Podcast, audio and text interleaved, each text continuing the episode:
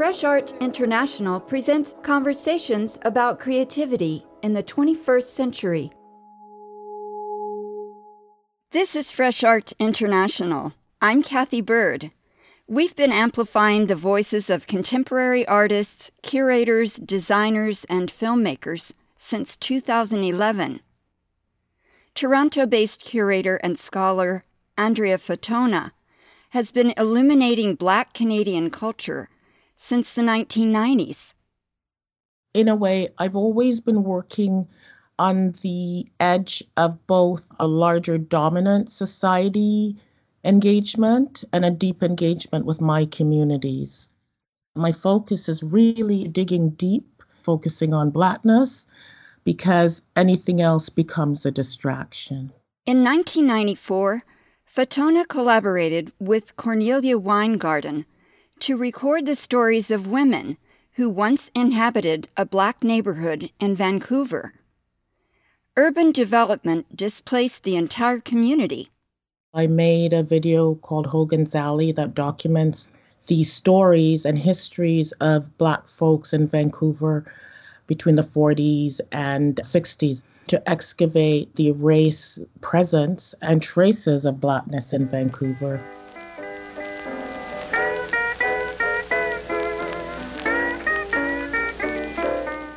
The 1930s saw a wave of black migration to the city of Vancouver.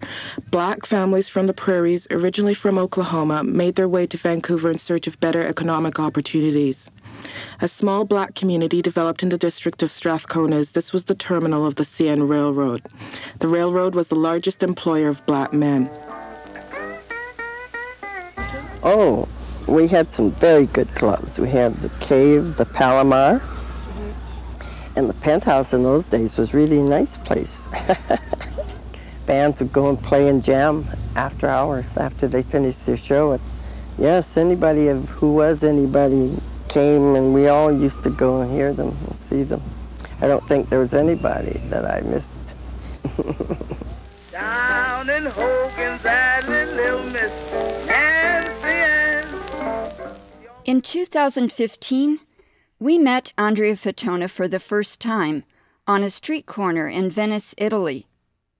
We were there for the opening of the 56th Venice Art Biennale. Nigerian born curator Okwui Enwezor was the biennial's artistic director that year, curating all the world's futures, an exhibition of work by artists from 53 countries.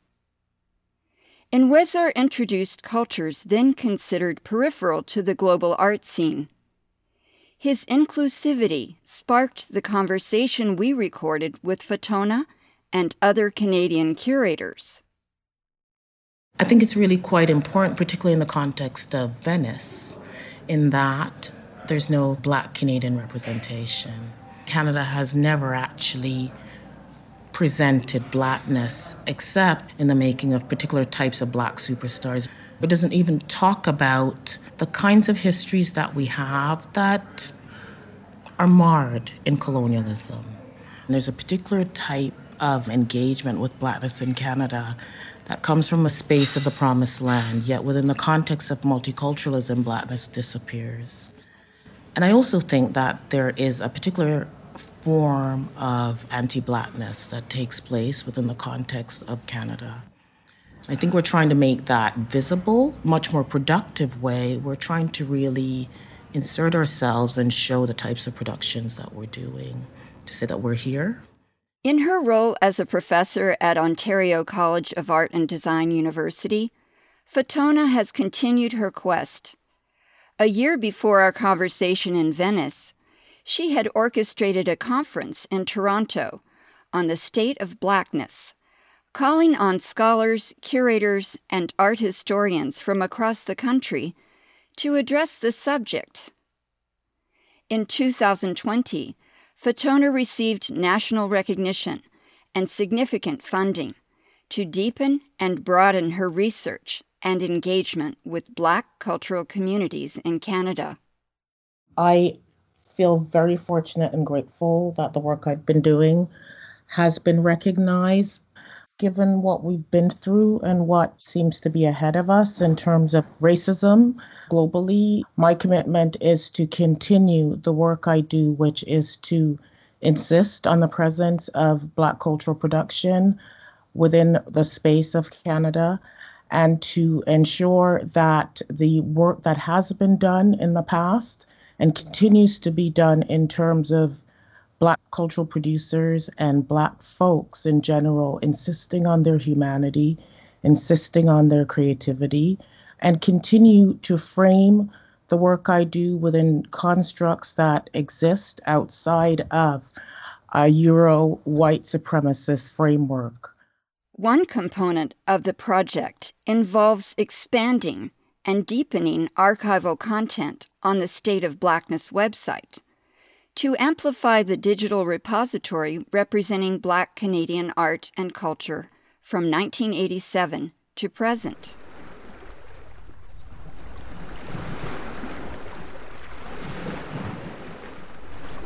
We were forced to come to this land this Mi'kmaq land, cradled on the waves of the Gulf of St. Lawrence. We came to this island, Ebiquet, Ile Saint Jean, before they named it after a prince. We walked on this land, this land of sand and snow, before it was a province, before it gave birth to Confederation. The goal is to provide visibility and access to the works of contemporary Black artists, craftspeople, curators, and critics in Canada. They have been erased from the imaginary of Canadian visual culture. What I'm trying to do is to build this platform that will become a central site to access the materials we've collected across the country. I would like to ensure that as we engage with collecting the work, that we create discursive materials because I contend that up until now the works have not been written about, and hence we cannot find them in the context of materials that exist today. And if they have been written about, they've been written about solely for their political and social impact, not for their aesthetic, art based, or craft based content. The other thing that's really important to this project is to capture the embodied histories of participants in the making of Black culture in terms of the arts in Canada. So there'll be oral history interviews.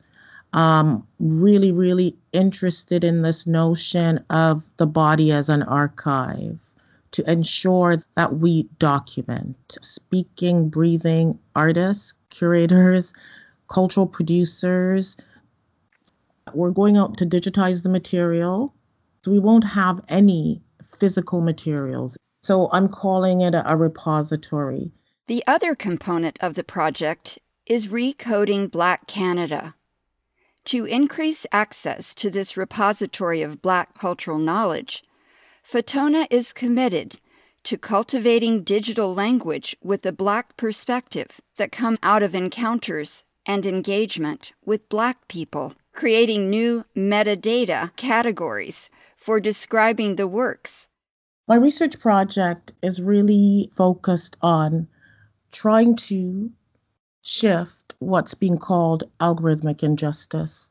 People like Joy Buolamwini from MIT, who talks about the fact that certain computer programs might not recognize black skin when it's in front of a camera.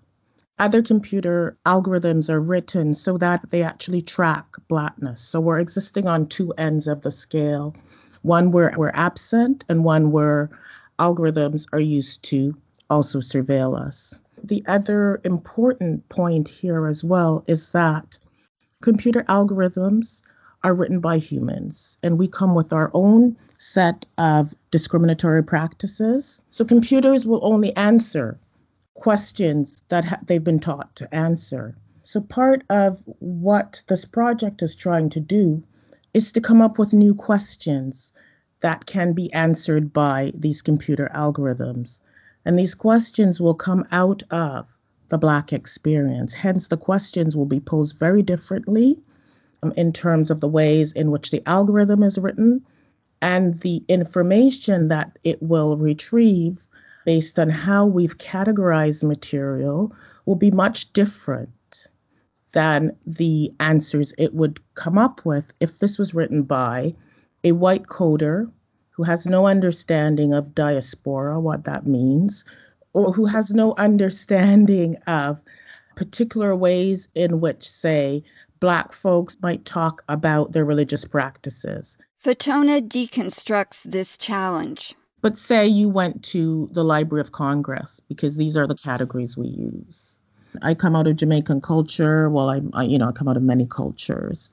But in Jamaica, there are a number of different spiritual practices. Obeah, in Cuba, Santeria, there's Voodoo. When you go to the library and you put in Black spiritual practices, you might get two or three of them. And these are the two or three that Euro based cultures have decided are the most uh, dominant ones. And the focus comes from a kind of Euro based understanding of these practices. What I'm proposing is that if we spoke to a number of Obeah practitioners from Jamaica, we'd come up with a number of other terms and descriptors for the practice. And these are descriptors that Jamaican people know. Just like Jamaican patois, that language of Jamaica has always been erased and subsumed to standard British English, yet it is a language. So, what if we started using some of that language and the ways in which it is constructed and what it describes as descriptors for the material. And a range of people who think about the works using particular language categories would be able to put in to a search engine the term that they use within their cultural space to describe that material. How have you reached out to the educational community to make them aware of this resource? I reached out by formally launching the website as a resource with the support of OCAD University. Since the site has been launched, I've participated in an inordinate amount of conferences and symposiums presenting the material. It's really gotten out on the networks. The website holds the materials of a number of artists and curators and scholars from around the country, and they've been quite instrumental in pushing out the material. Yet I'm so excited about it because there's just a number of amazing Black scholars coming out of the space of computing who are taking this on. I also believe that it's very important for us as Black folks to take agency in creating our world we can do it. We have the resources to do it. We've always done it. It's time now that we engage in the digital in the way I'm proposing and create spaces that allow us to articulate who we are in the voices and the visions that we see fit. It is a huge and, and, and really ambitious project. I think there are things to be learned in different spaces and geographies of Canada in terms of how Blackness is articulated, how Blackness is produced. That requires time for us as researchers to understand and also form relations with those folks and institutions who own the material. What question do you hope to answer with this project? a question that opens up and enables our learning. How can we produce new and innovative cataloging, dissemination, and pedagogical strategies to effectively position Black cultural production within discourses of contemporary art and culture, both within Canada and globally? It's not even so much a question to tell you the truth. The condition I'm trying to change with this project is to centralize Black cultural production within discussions of Canadian cultural production. My job is to provide discoverable traces for now and for the future of our work, of our production, of our humanity, of our lives in this place called Canada. This is the Fresh Art International podcast. I'm Kathy Bird. As organizations around the world are tackling institutionalized racism, Toronto based curator and scholar Andrea Fatona is focused on making visible the full spectrum of Black culture in Canada. Engaging with Black communities to build an online repository and addressing algorithmic injustice, her dedicated research and scholarship are elevating and expanding Black art history in Canada and around the world. If you like what you're hearing, please take a few minutes to rate and subscribe to our podcast.